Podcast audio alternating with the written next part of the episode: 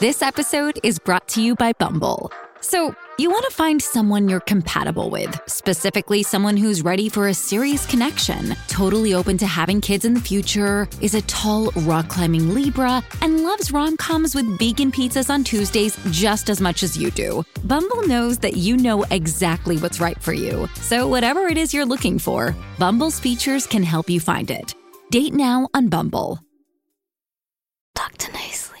I let the sand caress my body as I lay on the beach, listening to the soft sound of the waves. All that hung above were perfect, blue skies, only interrupted by a couple of white clouds and a palm tree casting the ideal amount of shade on my resting spot. Everything was perfect, so much that I almost forgot how I'd gotten there. The beach, the untouched ocean ahead, and the sounds of seagulls were all fake. I was dreaming, but I couldn't remember falling asleep. Just that the world I had unknowingly entered was a figment of someone else's imagination. Then I heard the wet squishes almost obscured by the waves, and the weak whimpers muffled by the ground below. The world faded before my eyes, and reality came back into view. Something wet and warm was pouring down my arms and chest, and in my hand I held the knife I used to stab my wife to death. The last light in her eyes vanished as she let out her last breath. Why? She whispered as the life left her body. Silence. I knew that I'd killed her, but I wasn't in control. While my mind slept peacefully, my body had kept moving absent myself. I couldn't even cry or scream. I could just sit there in shock as I held her limp body. The only sound that broke the silence was a soft voice that I couldn't tell the origin of. Thanks for letting me in, it whispered. Then I heard sirens.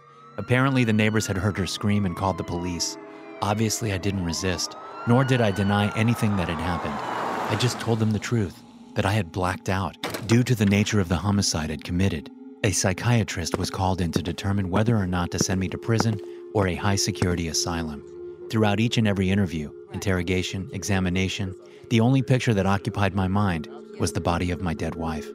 She'd been the love of my life, and from every angle, it had been the perfect relationship.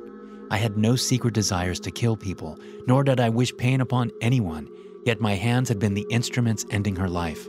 But had it really been me? You're not crazy, the voice in my head said, and you're not going to prison. Despite my actions, I had been deemed a low flight risk inmate.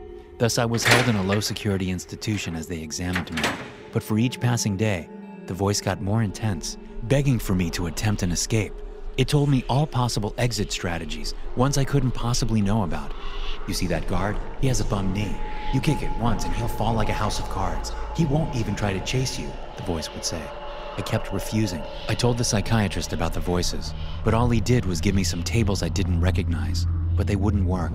On the seventh day of the investigations, the voice was particularly aggressive. As I tried to fight it, I could feel my limbs go flaccid. I lost control, and the world before my eyes started to fade. Within a few minutes, I was just gone. Once I regained consciousness, I was back on the idyllic beach with the perfect sand. I lay there, the memories of my real life quickly fading. All the suffering, the flashbacks, they were all gone, replaced by absolute nirvana. Then I heard a familiar voice. Derek? My wife called out from a distance. I shot to my feet, immediately forgetting that she was supposed to be dead. There she stood at the edge of the water, letting the smallest waves brush up against her feet. Fiona? I asked, not entirely sure if my eyes were deceiving me or not. My mind was starting to put the pieces together, but they were foggy, hazy fragments creating an unclear picture. I knew the beach wasn't real, but I couldn't remember where I was supposed to be. Where are we? I asked. I'm not sure, she responded. But does it matter as long as we're together? I shook my head. No, it doesn't. But the words froze in my throat. You're. you're dead. Am I? She asked, not in a surprised manner, but as if teasing me. Then how am I here? She was real. We just weren't in the world of the living.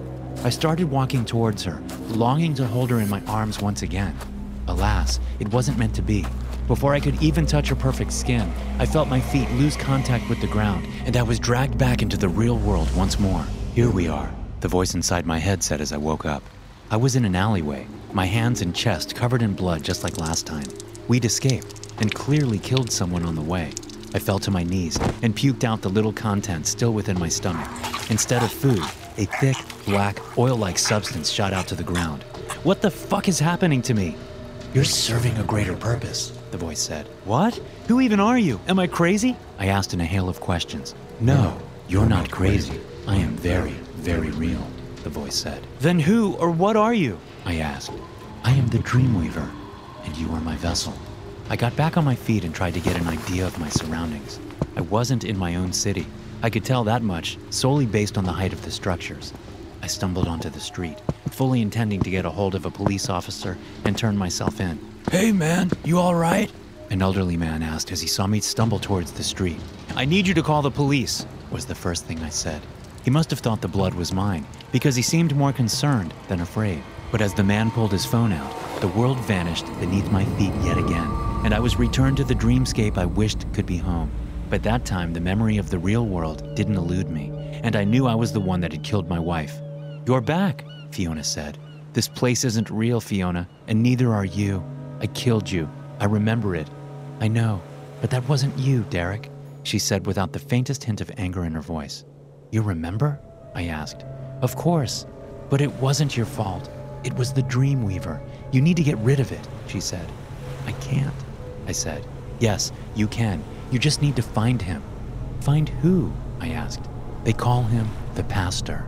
With these parting words, I was pulled back to reality, and before my feet lay another dead man. It was the elderly guy who tried to help me. He didn't even know me, but he showed concern for a stranger, and it had cost him his life. This is what happens when you bring innocent people into our journey. Let it serve as a warning, the voice said. I didn't respond. I'd already made up my mind that I'd ignore the voice.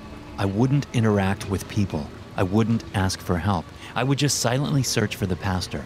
It was only then I would catch a glimpse of myself in a mirror, and I noticed the length of my beard.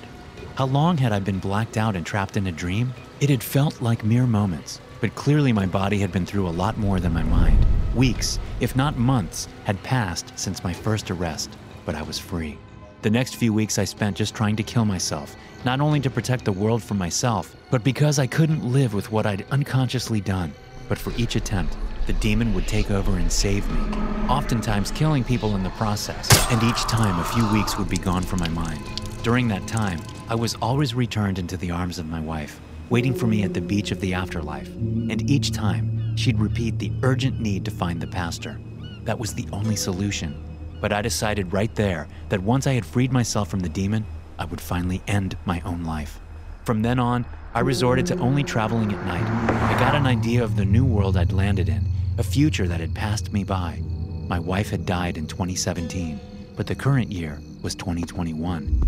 For months, I traversed the country, only suffering a few blackouts where someone would inevitably die. I didn't even have to think about running from the police. The demon would take care of that for me. At some level, I must have known that the demon could read my mind, or at least must have been aware of my plan to some degree, yet he never halted me. I was free to search for the pastor, a fact that should have bothered me, but I was too fixated on escape. I looked up news articles about possession, browsed forums, visited libraries, until I finally got an address, a place situated in a small village far away from civilization. I didn't hesitate even for a moment. To me, the pastor signified the one thing I so desperately wanted freedom to just die. The streets were mostly abandoned, as the village had clearly seen better days, but it didn't matter. I found the pastor's house without much trouble and knocked on his door in anticipation. An old man opened the door, frail and tired from years of unknown struggle. His face turned pale as he saw me, and without having met the man before, I could immediately tell that he recognized me. You, he let out in a gasp. Me, the voice inside my head said, audible not to myself, but the pastor as well. How did you find me? He asked. It shouldn't have been possible. The voice let out a quick laugh. I didn't find you, he did, it said, clearly referring to me. That's when I realized why the demon hadn't attempted to stop me. He wanted me to find the pastor, and with that, I again lost control of myself. The demon was in charge, but that time, it didn't send me to the beach. It didn't need to anymore, because it had reached its goal, using a fake world and the image of my wife to lure me in. It has now been five months since the demon slaughtered the pastor, tore his flesh to pieces without breaking a sweat. We're still traversing the world, searching for more victims. But now the demon doesn't even allow me to sleep in the dream world he himself created for me. I'm an unwilling passenger, forced to witness the suffering of others. Now that I'm typing this, I'm not even sure I'm the one in control. The words are mine, but I'm not the one moving my fingers. I guess the demon, the Dreamweaver, wants you to know that he exists, but I beg of you, if you ever see me walking down the street, just run, run, and don't look back because you just might be his next victim. Thanks for listening. If you're tuning in on Apple Podcast, please take a minute to leave a review. Your review directly helps the podcast grow and allows me to continue coming out with the best horror stories on the internet. Thank you so much.